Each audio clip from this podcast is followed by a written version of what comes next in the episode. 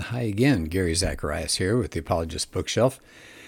I'm back with another look to a book called To Everyone an Answer, subtitled A Case for the Christian Worldview. Uh, the editors are pretty heavy hitters in Christian apologetics Frank Beckwith, uh, William Lane Craig, and J.P. Moreland. And uh, let me see what the date of this book is. It came out in 2004, so it's been around for some time, but boy, some excellent chapters here. First section, faith, reason, and the necessity of apologetics. Second part is God's existence. Uh, third part, Christ and miracles. Fourth part, philosophical and cultural challenges to Christian faith. Next and last is uh, religious challenges to Christian faith.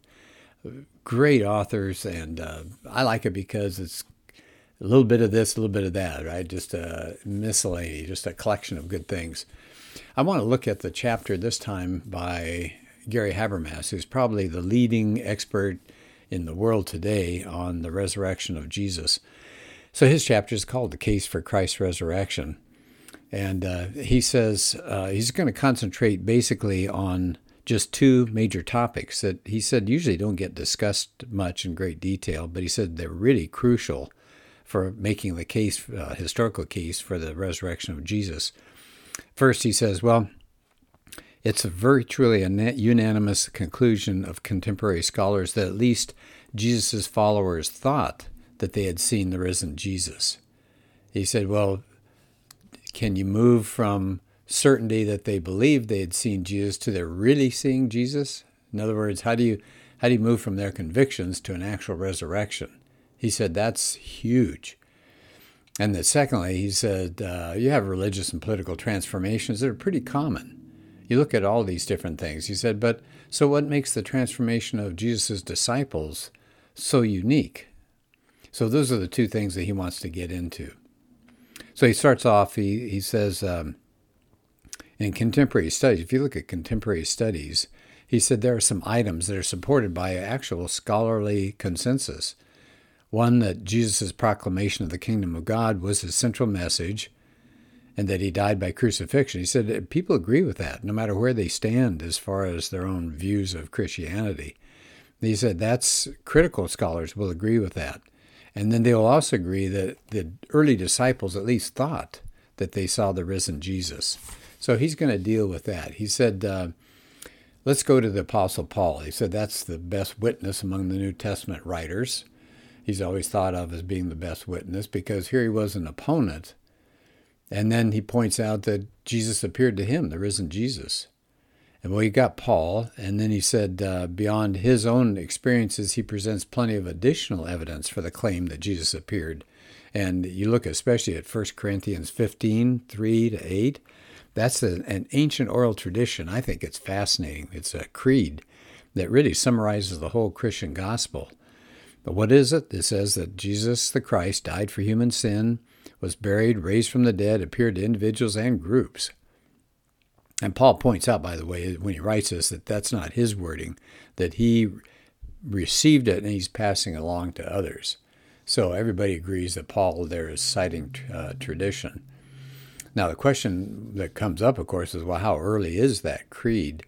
And he says scholars today are agreeing that Paul probably got this when he visited Jerusalem just three years after his conversion.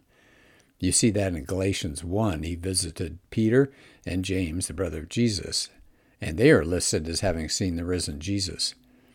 And he said you get pretty strong evidence to support this conclusion coming from Paul's use of a particular verb in Galatians 1:18, historesai, I think. That's about as close as I can get it. Uh, says the Greek term indicates that Paul visited Peter not just to say hi, not just to catch up, hey, how's the weather been, but the, for the purpose of investigating a particular subject.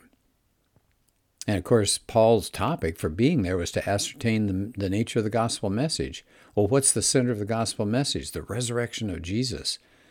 So, critical scholars will concede that this early pre Pauline tradition, you know, this uh, story about the creed and all that came at a very, very early date. I mean, extremely early. Some people think by the end of 30 AD. Uh, here, here's another person who says, a skeptic, Gerd Ludemann.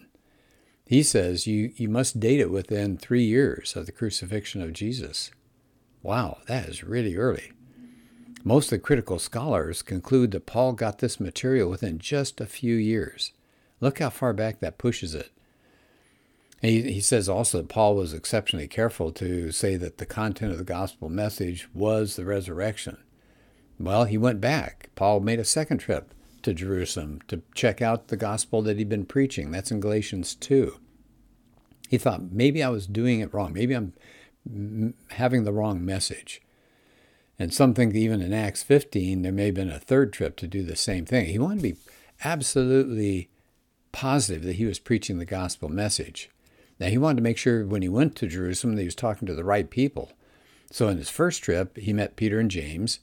On the second trip, that's again Galatians 2, he met the same two, that's Peter and James, plus the Apostle John. So, he's wanting to test that creed in 1 Corinthians 15. Is it true? Is it accurate? And Habermas says, you know, we shouldn't overlook the significance of these meetings. Those four, four men that met, in that second uh, time that Paul went there, they the four of them, that would be Peter and James and John and, and uh, Paul, they're the chief apostles of the early church. Each one had been an eyewitness, had a resurrection appearance. So when Paul received the confirmation that what he was preaching was correct, then we can be pretty sure that Paul's message about the resurrection agreed with their experiences. And he says uh, also, if you look at not only 1 Corinthians 15, but look in other places in the New Testament, there are other creedal texts that provide more spotlights about this witness of the resurrection appearance. They're all over the place. And I've done a talk on that as well about these early creeds. They predate the Gospels, and they seem to say the same thing as the Gospels. They give further uh, evidence to the truth of the resurrection. It says, um, Habermas again here. He's saying there's no doubt that uh, in Acts, he says the author there has been preserving material from really early sources. He says so far in, in this chapter, that in the book here that I'm reviewing, he says that we've been discussing these early apostolic witnesses to Jesus' resurrection, but he said it's rarely questioned by any critic that James, Jesus' brother, was an unbeliever and a skeptic during his ministry, during the ministry of Jesus. That's true. I mean, everybody agrees, yeah, he was a skeptic. Yeah, he didn't believe. But James, just a few years later, ends up the pastor of the Jerusalem church, where Paul finds him when he goes for his two visits. So, in between, that early creed in 1 Corinthians 15 states that James met the risen Jesus. And as Habermas says, wow, can you imagine what transpired there? James meets his brother after uh, the death of Jesus. Wow. It says critical uh, scholars do believe that James was an unbeliever. There are a lot of reasons, multiple independent sources, and uh, James was converted. A lot of critics agree. They that what what else would change him from being a skeptic to becoming a leader of the Christian church and being willing to die for his faith? All right, then Habermas moves on. He says, well, here's another issue. Jesus' burial tomb was found empty. Okay, so a lot of people say there, there you go, there's proof of the resur- resurrection. But he says, no, it doesn't really prove that. But he says it does add some credibility to the disciples' claim that they saw the risen Jesus because it really complicates any kind of search for some sort of naturalistic hypothesis. And whatever happened, something happened to Jesus' body. And he says, you know, there are actually some good reasons to support the idea of an empty tomb. The Gospels agree in that. Uh, it said women went there, and they said that was amazing. Female testimony was disallowed in a court. If you're going to make up a story, that's going to get your case dismissed if you have women in it. But that report makes sense if it actually reflected what happened.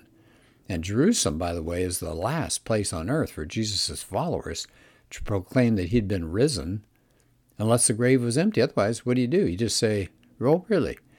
Jesus is back from the dead, huh? Let's go take a look. And you walk out to that hillside and you pull that stone away, and then you find Jesus in there, right? So that's a interesting uh, point, I think, is that Jerusalem is where the disciples first preached the resurrection, resurrected Jesus. Says the uh, empty tomb accounts are attested by a lot of sources found uh, in almost every gospel. One ancient historian, Paul Maier, and I've uh, seen him and listened to him in the past, he says many facts from antiquity rest on just one ancient source, while two or three sources in agreement generally render the fact unimpeachable, which is exactly what you get with this story. So he said the early pre Pauline creed that you see in 1 Corinthians 15 at least implies an empty tomb. So there's another early creed. He says in Acts 13, verses 29 to 31 and 36 to 37, he said that even indicates more clearly that Jesus was buried and then was raised and appeared. Uh, one man, uh, J.D.G. Dunn, states, I have to say quite forcefully, the probabilities that the tomb was empty. He's a critical scholar. Habermas moves on. He says there's no question that the disciples' belief that they had actually seen Jesus led to a huge transformation in their lives. I mean, it was such a great transformation, they're willing to die for their faith. Now, a lot of people die for something they're not sure of. But these guys either knew it was real or was not real, and they were willing to go to their own deaths. Very different than something like uh, I'm thinking about the uh, Muslim terrorists who died in 9 11 they they hoped that what they were doing would buy them some kind of eternal payoff, but they didn't know. But the disciples knew it was either a con or it was real. If it's a con, why are you going to go die? Especially have all of them have horrific deaths. But they went to those deaths, and they were the ones that would know. Okay, so he says uh, there was a radical transformation in their lives, being even willing to die for their faith. So he says, we've listed, this is toward the end of the chapter here, the end of the section. He says, we've listed eight different reasons to show why contemporary scholars, just about without any exception, they have concluded the disciples really did think Jesus appeared to them after they died, uh, after he had died on the cross. So, what are these eight, real quickly? Again, Paul's eyewitness testimony, that early date when he got the creeds, the checking his own gospel message at least twice with the other apostles, his knowledge of their teaching on the resurrection, uh, the evidence unheard of in ancient documents. So he says, you get other early creedal witnesses like that in Acts. He said the conversion of James, the empty tomb, and the disciples' transformation. He said all of that provides support that the disciples were convinced that they had seen the risen Jesus. No doubt about it.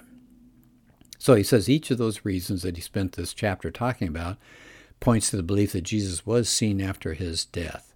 So the claim to which all the scholars are agreeing is some kind of visual claim, not a hallucination, but a visual claim. So he says, all right, so now we know the disciples were convicted, were convinced that they saw Jesus, but it, did they really? It was their real appearance. So because of time, I'm going to have to hustle over this a little bit here, but he said, a lot of people have wanted to come up with some kind of natural, uh, naturalistic theory about all this data. You know that maybe it was a hallucination or something like that. That's he said that's the most popular one that they really wanted to see Jesus. He said, well, there are problems with that. So remember the the, the claim or the counterclaim is that no, people don't rise from the dead, so they probably hallucinated. They wanted to see their uh, their friends so much that they thought they saw him. He said, but here are the problems with it. And he goes over it fairly quickly. He says hallucinations are private, but these are groups of people that claim to have seen Jesus. Here's another problem. The disciples' despair indicated they weren't in the mind to see hallucinations. They didn't think they were going to see Jesus again. They were horrified and they were frightened and so depressed. And yet, here comes Jesus. Why would they expect that? He said maybe the most serious problem is that there are just too many different times and places and personalities involved in the appearances. He says that's pretty hard to believe that with each of these different kinds of people and circumstances that you're going to get a separate hallucination. He says also, if it's a hallucination, then Jesus' body is where? It's in the tomb. You could go find it. He says hallucinations, by the way, here's another point, very rarely transform lives.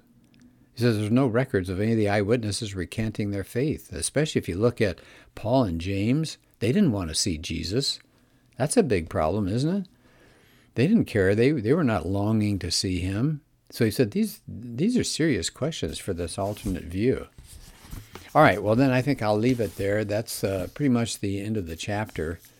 This is, again, Gary Habermas, and he's making the case for Christ's resurrection. Uh, again, I would uh, have you go take a look at his books, Habermas, and he has a lot of material just on his website, GaryHabermas.com, H A B E R M A S, Gary Habermas. Wonderful person. I've uh, emailed back and forth with him, and he seems like a very kind uh, person. Uh, so, again, the book that this came from is called To Everyone an Answer, and I think you'd get a lot out of it. It's a wonderful book. All right, thanks. We'll do another podcast soon.